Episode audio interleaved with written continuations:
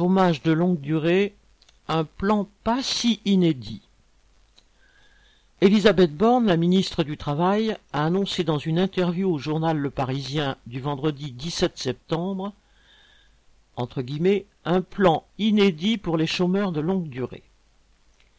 Si pour l'instant les annonces de la ministre restent floues, financer l'extension de entre guillemets bonnes pratiques locales, booster fermer les guillemets les contrats de professionnalisation, etc., une idée se dégage cependant.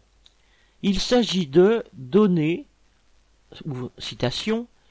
des moyens aux employeurs qui le souhaitent pour qu'ils forment ces demandeurs d'emploi au plus près de leurs besoins. Fin de citation. Il ne s'agit bien évidemment pas des besoins des demandeurs d'emploi, mais de ceux des patrons. Comme à chaque fois, la lutte contre le chômage de longue durée sert à justifier des aides versées au patronat. Pas plus que les plans qui se sont succédés depuis des décennies, celui-ci n'empêchera le chômage de continuer d'augmenter au rythme des plans de licenciement, conséquence de la crise économique et de la rapacité des capitalistes. Lucas Pizet